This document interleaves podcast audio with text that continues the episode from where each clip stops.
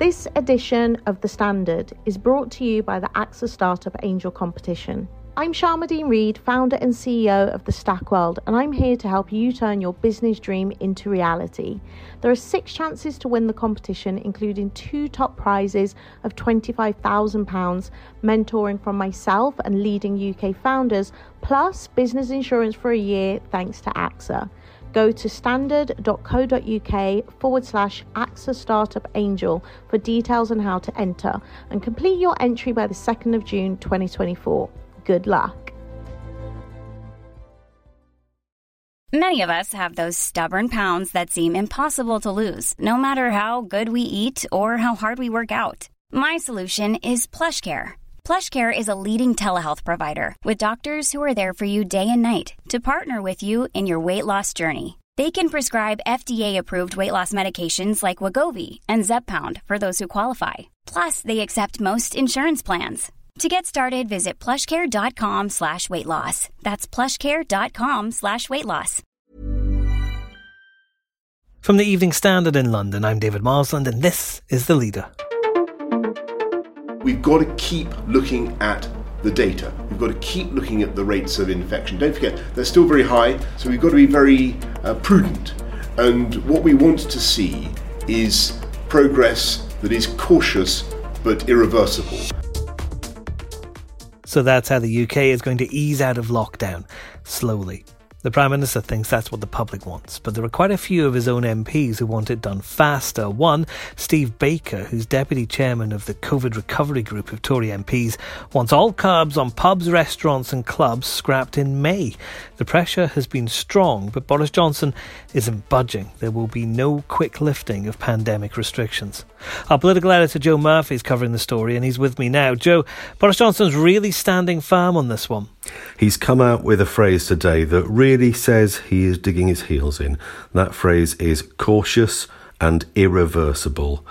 Matt Hancock, similar word, he used the word sustainable, but they both mean the same thing. It means we're not going to unlock now only to have to lock down again later. Whatever we do will be so slow and cautious and timid that it'll take longer than some of his MPs want. But the vaccination programme has been a success, and that was supposed to unlock Britain. So, where is this caution coming from?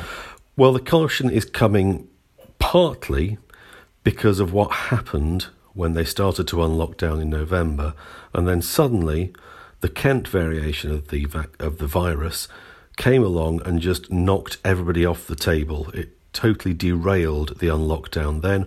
And of course, it led to a new lockdown and around 40,000 more deaths than were being projected at the time. That is now what they seem to be worried about.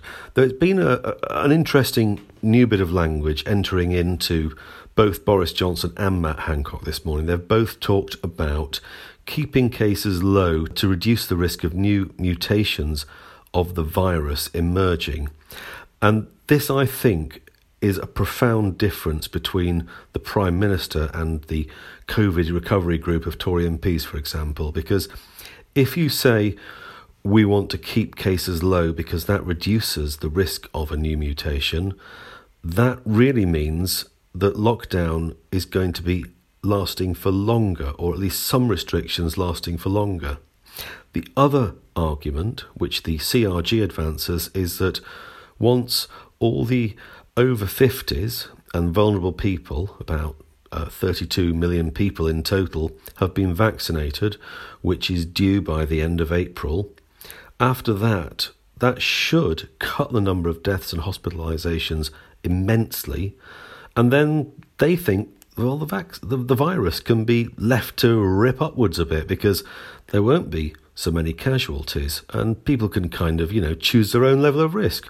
If you don't want to risk getting the disease, don't go to the pub. But if you don't care, go to the pub, enjoy yourself, go on holiday. The problem with that approach, according to the government, is that if you let the numbers rip of cases, then that one individual whose body harbours a new mutation, which then comes out and might be dangerous and might overcome the vaccination, then that could cause a new wave and a new lockdown. So between those two approaches, there's an enormous gap. And that, I think, is where the big fighting is going to be over the next few weeks. That all leads to, though, this idea of a COVID passport, something that people can show to a place like a pub to prove that they've had the vaccination. That's not something Boris Johnson's very keen on, though, is it? He doesn't seem keen, although I suspect he'd quite like the idea. Um, and in fact, if you remember, Matt Hancock once said that the film Contagion had guided part of his policy. If you watch Contagion, you'll see that people who have had the disease and survived it, or who have had the vaccine, get to wear little wristbands to let them into the shopping centres that everybody else is banned from. That emphatically is not going to happen here. The government is quite clear. When lockdown happens, it'll happen for everybody, whether they've been vaccinated or not. And this has been aired by both Hancock and Johnson today. No passport to go to the pub, and no passport to access domestic services either. Having said that, although that precludes a government law saying that a passport will give you more freedom, it doesn't preclude transportation companies or theatres or any other venues imposing their own rule that, yes, under the law the public can go to the venue, but we're going to choose to say, show us your vaccination certificate and then we'll let you in. That could, in theory, happen. There's one big practical reason against it for the average pub or club, which is they rely on young people to pull the pints behind the bar. And young people are going to be the last to get vaccinated. No young people, no pint. And this is why the government's not being drawn on any firm dates for the lifting of lockdown. They have said they're going to reveal the roadmap on Monday. But the only date I can think of that's actually been hanging around for a while is this one of March 8th for when the schools will reopen. Is that still the plan? Yes, government sources are clear this morning that March the 8th is still the red letter day for schools. It is the hope of government that both primary schools and secondaries will go back altogether on March the 8th. But they caution that is not written in stone, and nothing will be written in stone in this unlock procedure. The roadmap will say, well, we'd hope to have things going by this time or such and such a date, but it could slip. Everything is open to slippage if case numbers rise or if some other trouble like a mutation emerges. And that's going to be the case for schools. The other thing that could happen on March the 8th is people sit on park benches with a friend to have a cup of tea, and for households to go on picnics together in the open air once the weather warms up, presumably. And you can read more from Joe and our comprehensive coronavirus coverage in the newspaper or online at standard.co.uk. Let's do the ads now. Hit subscribe to make sure you don't miss our up to date news, analysis, interviews, and features every day at 4 pm. Hi, I'm Lawrence Dallaglio, host of the Evening Standard Rugby Podcast, brought to you in partnership with QBE Business Insurance. The show is available to listen to now and right up to the end of the season when the winners of the Champions Cup will be crowned at Tottenham Hotspur Stadium and the fight for the Premiership title will be decided at Twickenham. QBE is one of the world's leading insurers and they will help your business build resilience through risk management and insurance solutions. Subscribe and download now wherever you get your podcasts. Thanks for listening.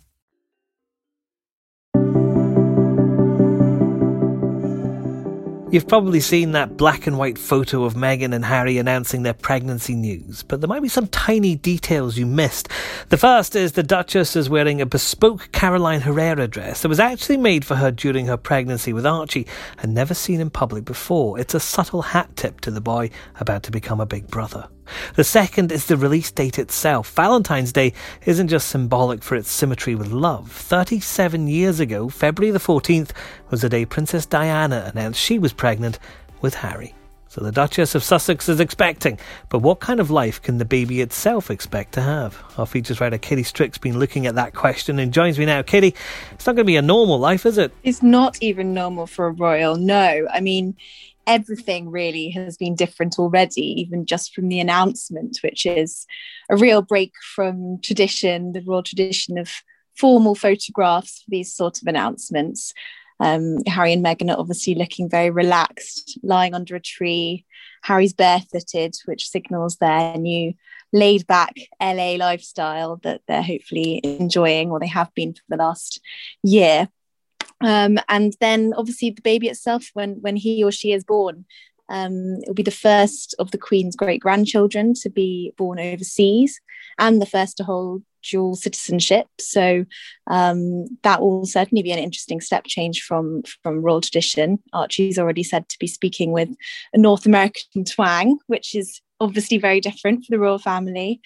Um, and it's also unclear when he or she will meet the Queen. You know, the practical thing of of living overseas in in America. Um, Harry is due to be visiting the UK this summer, I believe, but Meghan apparently is unlikely to join for practical and personal reasons, it's been said. So we don't know if this will mean whether Archie and, and the new baby will stay put too. We assume that might mean that um, that it will um, potentially be a very long time before um, the Queen meets the new baby. And it's all taking place in LA where nothing's normal anyway, Katie. Do you think that Meghan's going to have a little pregnancy posse around her? Will she have a, a celebrity doula like so many uh, stars like her have had? Yes, well, it depends what she decides to do. Last time I know, she considered a home birth and then relatively last minute decided to go um, down the hospital route. So if she did go down the hospital route this time, it wouldn't be London's Portland Hospital, but um, people, insiders are saying that LA's Cedars Sinai Hospital is the most likely um, route that she'd go down. So Beyonce, Gwyneth Paltrow, Victoria Beckham, they've all given birth there. And it's known for its secret underground tunnels and car parks to help celebrities, you know, sneak in and out um, without the paparazzi getting to them first. Um, it's certainly not cheap. Maternity suites cost upwards of two thousand pounds a night, I believe. Um, some of them, if you pay two thousand eight hundred, they come with a personal doula. Um, they come with welcome packs with nappies and wine, supposedly, according to reports, and um, salon services such as haircuts, manicures, pedicures, the option of having your placenta turned into a smoothie, which I know is a very LA thing to do. Um, one quote I particularly liked from a former patient who gave birth there um, said she asked for a natural birth. And um, to them, giving birth in LA, a natural birth means giving birth without your makeup on. so pain relief is just assumed. Is there anything we, we actually know about what will happen after the birth? Because I'm thinking about Archie and his godparents. We don't, it's never been officially confirmed who they are, has it? It hasn't been confirmed. We um, reports suggest that Tiggy, Harry's former nanny, and um, a couple of Harry's friends, um, you know, back in the UK, are among Archie's godparents. Um, but this time, obviously, it's quite different. You know, Archie began life in the UK, whereas baby number two is expected to be born and raised in America. Um, so we know that the Sussexes have a close inner circle already in LA. So Oprah Winfrey lives just down the road. Imagine if Oprah was one of the godparents. Um, Serena Williams and Elton John both live close by as well and have reportedly helped the Sussexes to settle into their new home. Um, so they could be candidates. Um, and then one one candidate high, high up on the list is Meghan's school friend, the actress Katharine McPhee. Um, her husband, David Foster, is known as a kind of surrogate father to Harry. So they've both got close connections, and she's actually heavily pregnant herself. So baby Sussex will have a local playmate from, from the get go. One other thing born and raised in America, this child could be, if not a royal like his mom and dad, president of the United States. That's a pretty crazy thought, isn't it? To think that. I know, 10th in line to the British royal throne and president of the United States. But I guess if the last year has taught us anything, it's to um, expect the unexpected and that anything can happen. So you never know. And that's the leader. Join us every day at 4 p.m.